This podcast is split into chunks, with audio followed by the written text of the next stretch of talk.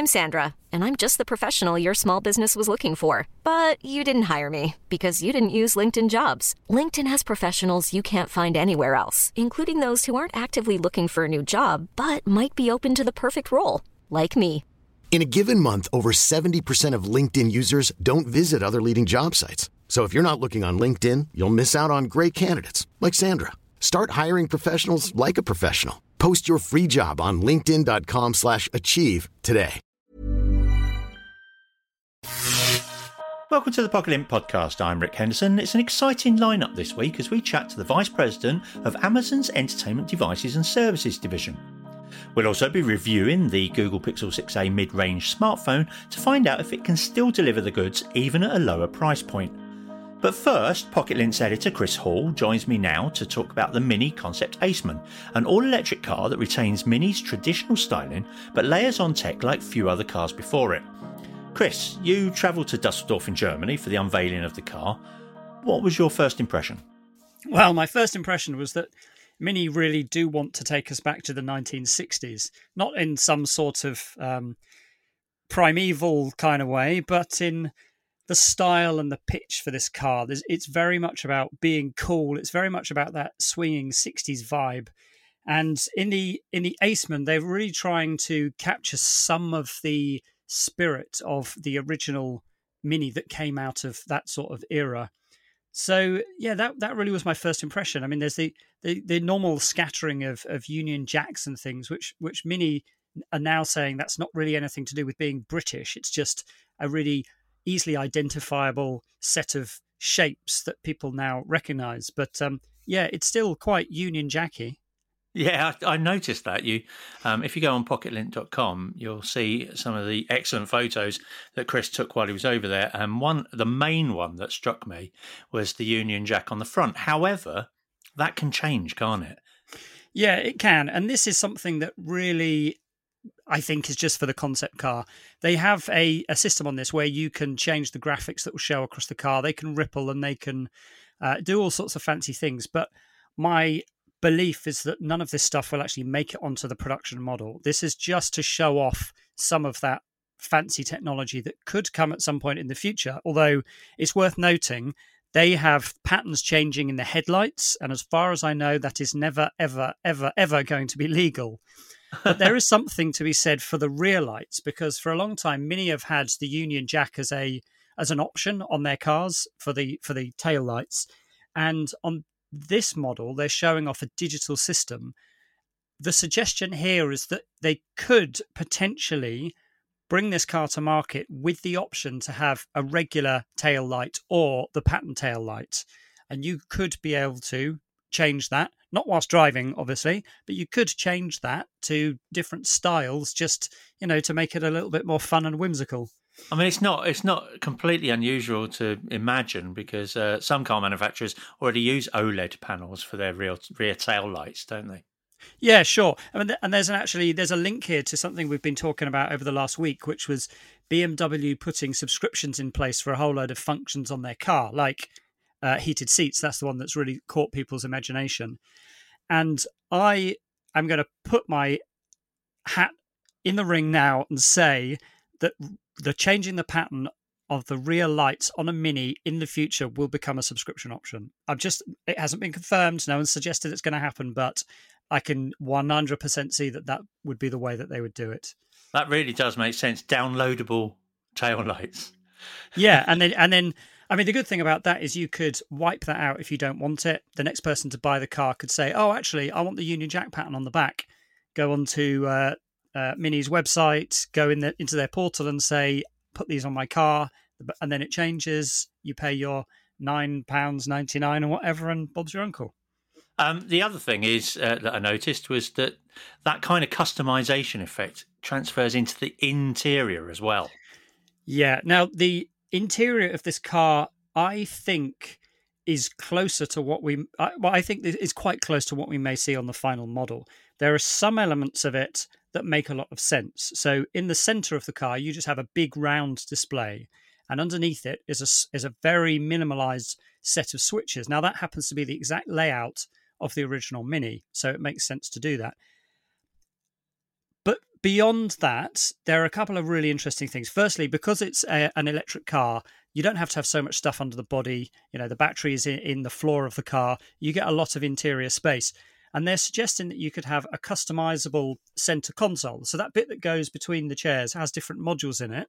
And you could move that around so that you can move parts into it or take parts out of it, reposition things along it along it. So your wireless phone charging pads, the position of your cup holders, little things like that. So you could potentially customize the interior. It doesn't it seems to me quite realistic and it's quite a polished system. So I think that we might see something like that in the future.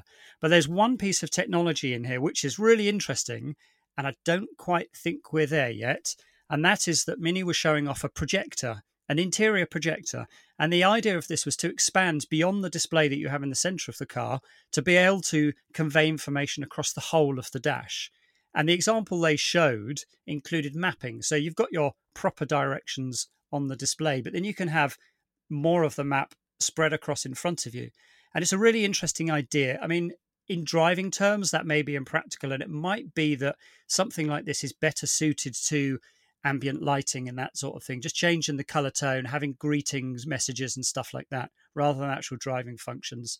Um, but yeah, it's it's a really interesting idea. And one of the advantages that it has is that your dashboard can be much simpler. You don't have to have any electronics in it because you're projecting all of that information and decoration onto it.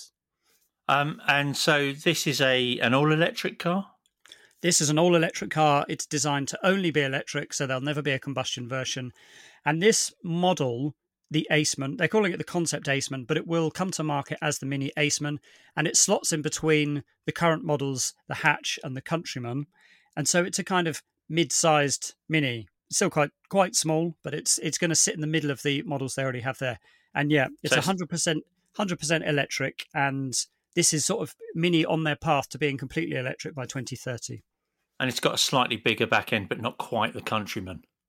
No, not quite. I mean, some of what we're looking at here is concept car stuff, and the I actually sat down with the designer, and he confirmed that the production model would be slightly smaller, slightly narrower, especially because one of the things they do in concept cars is they inflate it slightly so they can show off the design a little better, and then they sort of tone it down slightly when it comes to production. So that's probably what we'll see with the Aceman. Later in the show, Chris returns to give us his lowdown on the Pixel 6a, having tested it thoroughly in recent days there is a lot that that relates to the bigger phones that you get in the smaller model. Now, though, we turn our attention to Amazon and its entertainment devices, namely the Amazon Fire TV and Luna cloud gaming platform. Former host of the podcast and founder of Pocket Lint, Stuart Miles, caught up with the company's Vice President of Entertainment Devices and Services, Daniel Rausch, to find out why Fire TV is no longer considered a simple video streaming device and why it's seen by Amazon as an integral part of its smart home picture. He started by asking Daniel what surprised him most since he took the position around a year ago.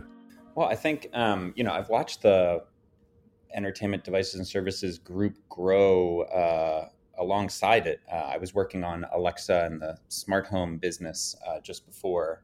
Um, I think, in part, um, just getting to know it better uh, at scale and its success, its degree of success has been truly impressive. You know, last year we announced we sold over 150 million Fire TV devices to date, for example. Uh, it's mm. been in the UK and elsewhere for eight years uh, as a lineup of products. And so, you know, I think its success with customers has been truly profound and just getting a deeper understanding of what customers love about the products. And also, I think, you know, for me personally, coming over with this smart home experience and and the work we've done on Alexa, seeing how much customers appreciate that deep Alexa integration are actually taking advantage of it in ways that start with content, but um, really extend into smart home use cases that I was working on, you know, in the Alexa space. So, you know, using your Fire TV to stop your content and check quickly on the front doorbell. Yeah. You know, it's something I've done at home and have appreciated uh, in in my world as a as an Alexa smart home leader. But to see it on Fire TV and to see customers taking advantage of that is great.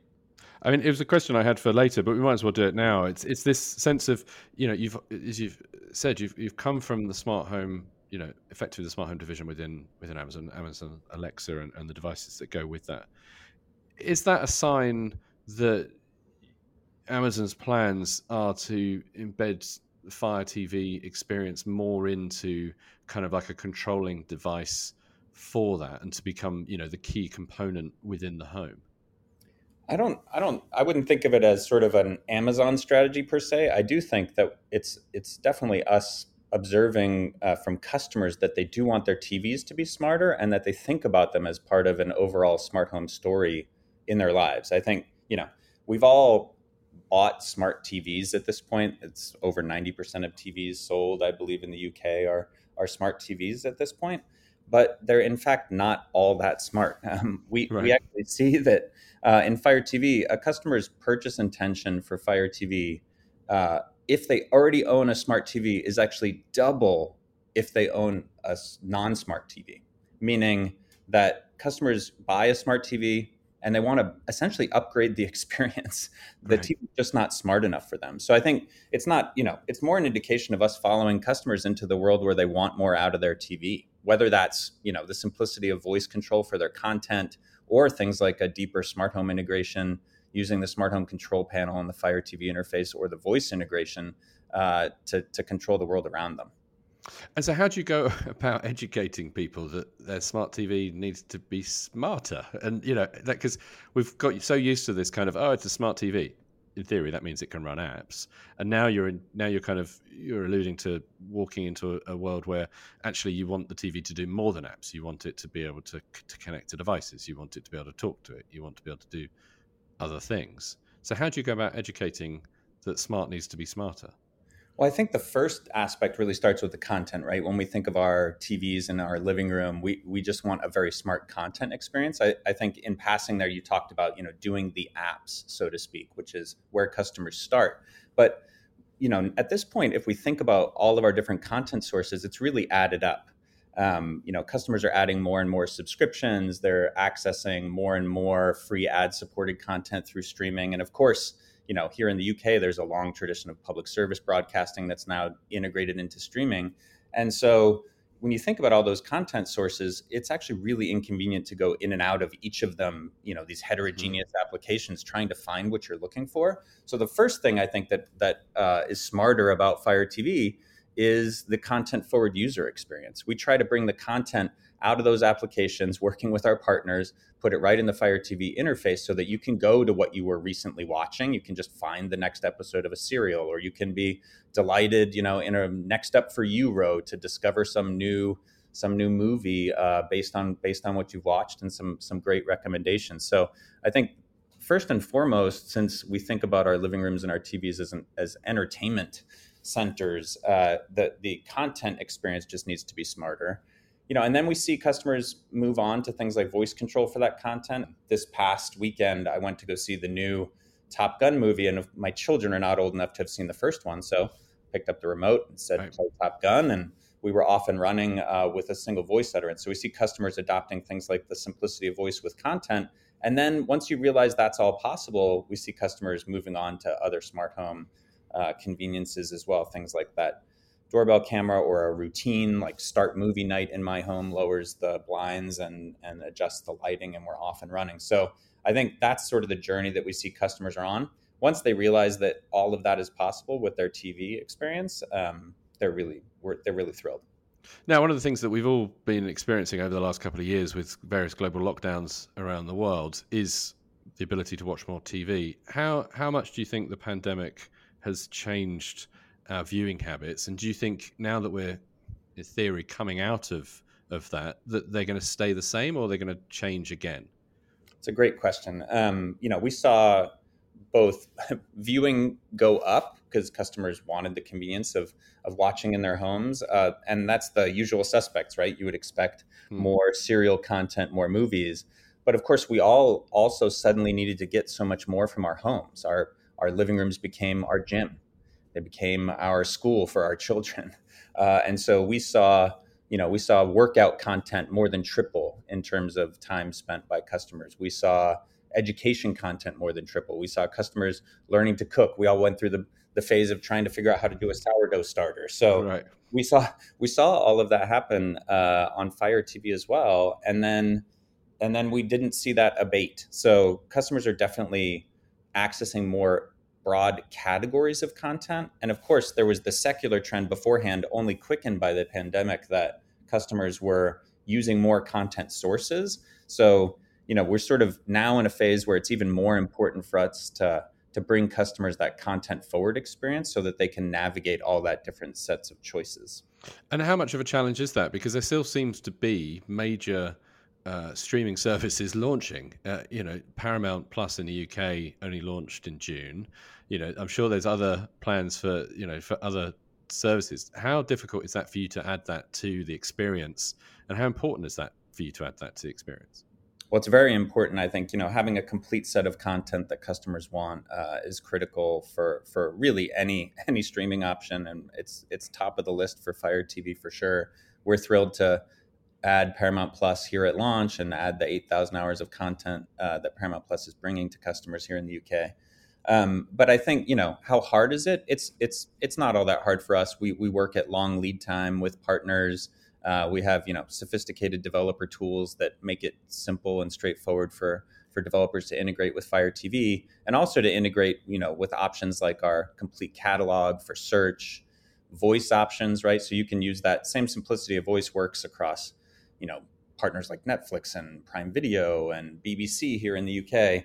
Uh, so making all of that integration options simple and available to partners is also critical for us. Now you talked there, you know, previously about this this sort of thing that you're seeing, this trend that you're seeing, where you know it's not just about watching movies and TV shows; it's about doing exercise and things like that. One of the the big sort of rising uh, trends at the moment is obviously gaming with, say, Microsoft's uh, cloud gaming service. You've obviously got Luna from uh, Amazon as well. Are we likely to see those services supported on the Fire Stick and Fire TV going forward? Well, we we do have uh, Luna up and running in, the US at this point. It's a very popular option for customers to add Luna to Fire TV or to any screen in their home. You can you can basically game anywhere hmm. with Luna game streaming. Uh, customers love the channel options as well. They don't have to pay for one big holistic subscription they could choose. For example, I'm I love the retro channel. It brings right. back classic arcade games and Street Fighter and these games from my own youth. Uh, so that's one I'm very committed to, mm-hmm. um, and I, I, can choose different channel options. You know, when we see something working for customers, we love to bring it uh, everywhere. But but there's nothing to nothing to reveal today about Luna's Luna's plans globally. I do think as a trend, though, you're asking about streaming. You know, streaming is has um, I think changed the distribution of many different media types and it, in very customer friendly ways. You know, I, I cannot imagine going back to a world where I have to sort through CDs to to find the music content that I want. For example, I just open Amazon Music and I'm off and running, uh, and I can you know literally not name a title that I couldn't access on that service. And of course, the same has happened with video now. And and I think as cloud computing has gotten more and more available and powerful, um, you know, it's going to change the way we game. And customers shouldn't have to invest thousands, hundreds, or thousands of dollars in a gaming setup for their home. Shouldn't have to do big, heavy downloads. Shouldn't have to wait to play a game. And uh, and I think cloud streaming is going to change that. And and one of the more recent announcements that you've you've made is is with Xiaomi and moving and kind of following the Roku model of of moving into TVs uh, from from the outset. Uh, how's that how's that gone so far? And, and is there anything you can share on that on that side? it's really it's really important for us with Fire TV to have a full range of products for customers. So you know that starts with a 29 pound stick, uh, and you know customers can conveniently add that to any TV, whether it's you know so-called smart already or not.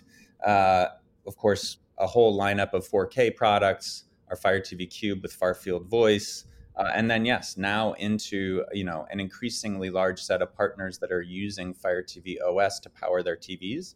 Within the last few weeks, here in the UK and also in continental Europe, Xiaomi uh, announced that Fire TV OS is going to power a new lineup of televisions. Um, you know, it's one of the world's fastest growing consumer electronics companies, and they really appreciate, I think, that Fire TV uh, experience for customers, the content forward UI, the voice integration, uh, and other features. So, you know, and, I think you'll continue to hear more from us about uh, having Fire TV OS power TVs themselves. I was going to say, do you see that as an exclusive, or do you see that as just the first step of many?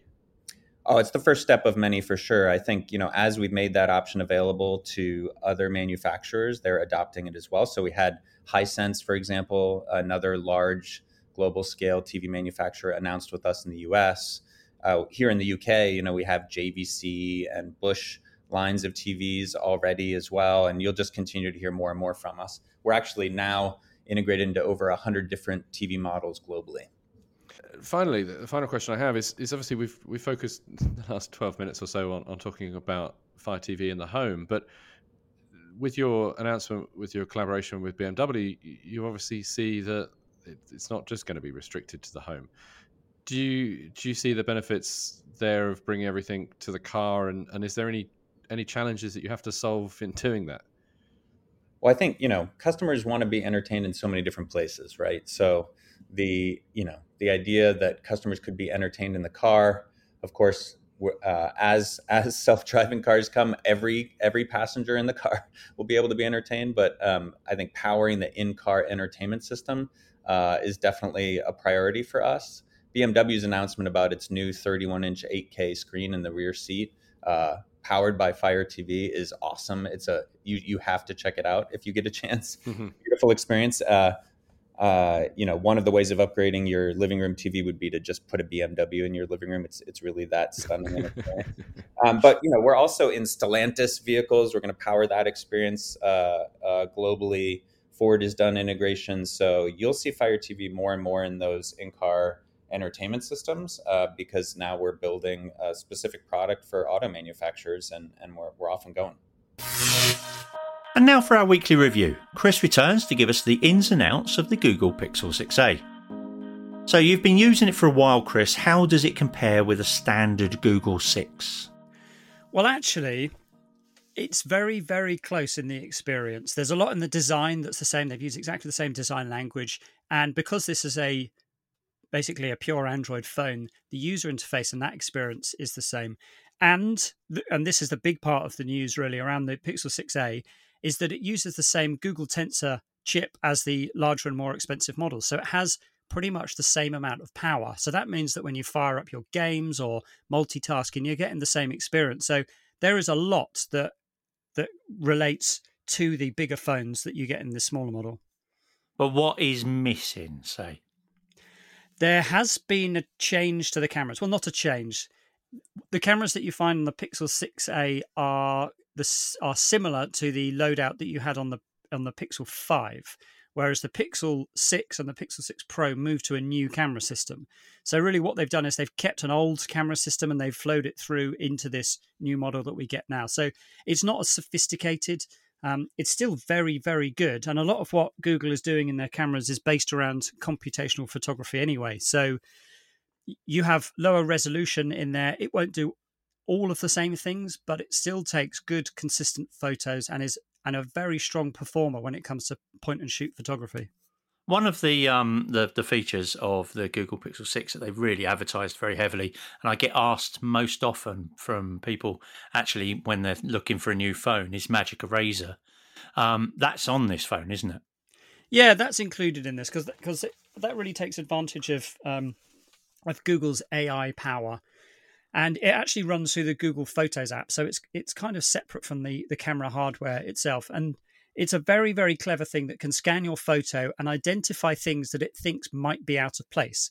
Like if you take a picture of a beach and there's a person on that beach in the background, it will highlight that person and give you the option to remove it with one tap. Now on the Pixel 6a, they actually introduced a newer version of this, which is called camouflage, and it uses the same sort of technology. It finds something that might be out of place but then it gives you the option to tone it down rather than completely remove it. And this is really good for when you're you've taken a photo and there's something in front of you, like a, a barrier or something like that, which is a bright color and distracting from the rest of the picture. And what what the phone will then do is say this barrier looks out of place, and again highlight it, and then with one tap, it'll mute the colors so they're not such a distraction on your photo. So yeah, really, really clever technologies that they're rolling into it. Um, how does it feel in the hand? I mean, the thing about mid-range smartphones and certainly cheaper ones in around this range, they sometimes don't feel great. They look, they they do everything that everything else does, but then they don't feel premium. Does this feel premium? Yeah, I, there is a premium. There's a premium feel to it, and there's a premium look to it with the with the two tone back. I mean, in this case, it's it's a plastic back rather than being glass, but you really can't tell the difference. And the chances are that if you drop it, it's not going to break as easily. But you still have waterproofing on it. It's still a distinctive design. You know, the quality of the frame and everything else. Overall, you really wouldn't know the difference. Um, obviously, we're um, we're coming up to a time of the year where new phones will be coming out, and Google has its Pixel Seven range, the Seven and the Seven Pro. Um, would you therefore look at the 6A right now, or would you hold on? Well, that's a tricky one. There will be new technology in the Pixel 7 as far as we believe. There's going to be enhanced cameras, for example. We believe there's also going to be a more powerful chip inside it. The software experience, though, is probably going to be very, very close. So the thing to really consider is how much money you want to spend on a phone because the Pixel 6a does come in at that mid-range price, whereas the new ones are going to be flagship grade. So Pixel 6a is probably half the price, and you probably get more than half the experience.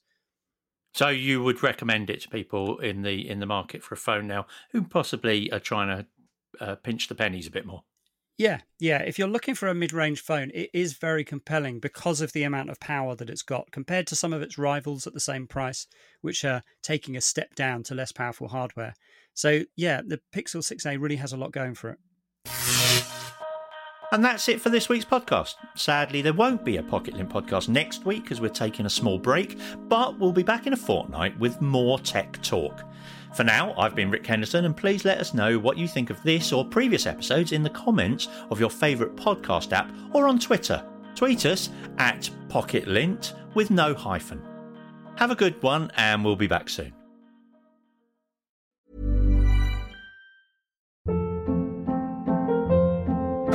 Hold up. What was that? Boring. No flavor. That was as bad as those leftovers you ate all week. Keke Palmer here, and it's time to say hello to something fresh and guilt-free. Hello Fresh. Jazz up dinner with pecan-crusted chicken or garlic butter shrimp scampi. Now that's music to my mouth. Hello Fresh. Let's get this dinner party started. Discover all the delicious possibilities at hellofresh.com.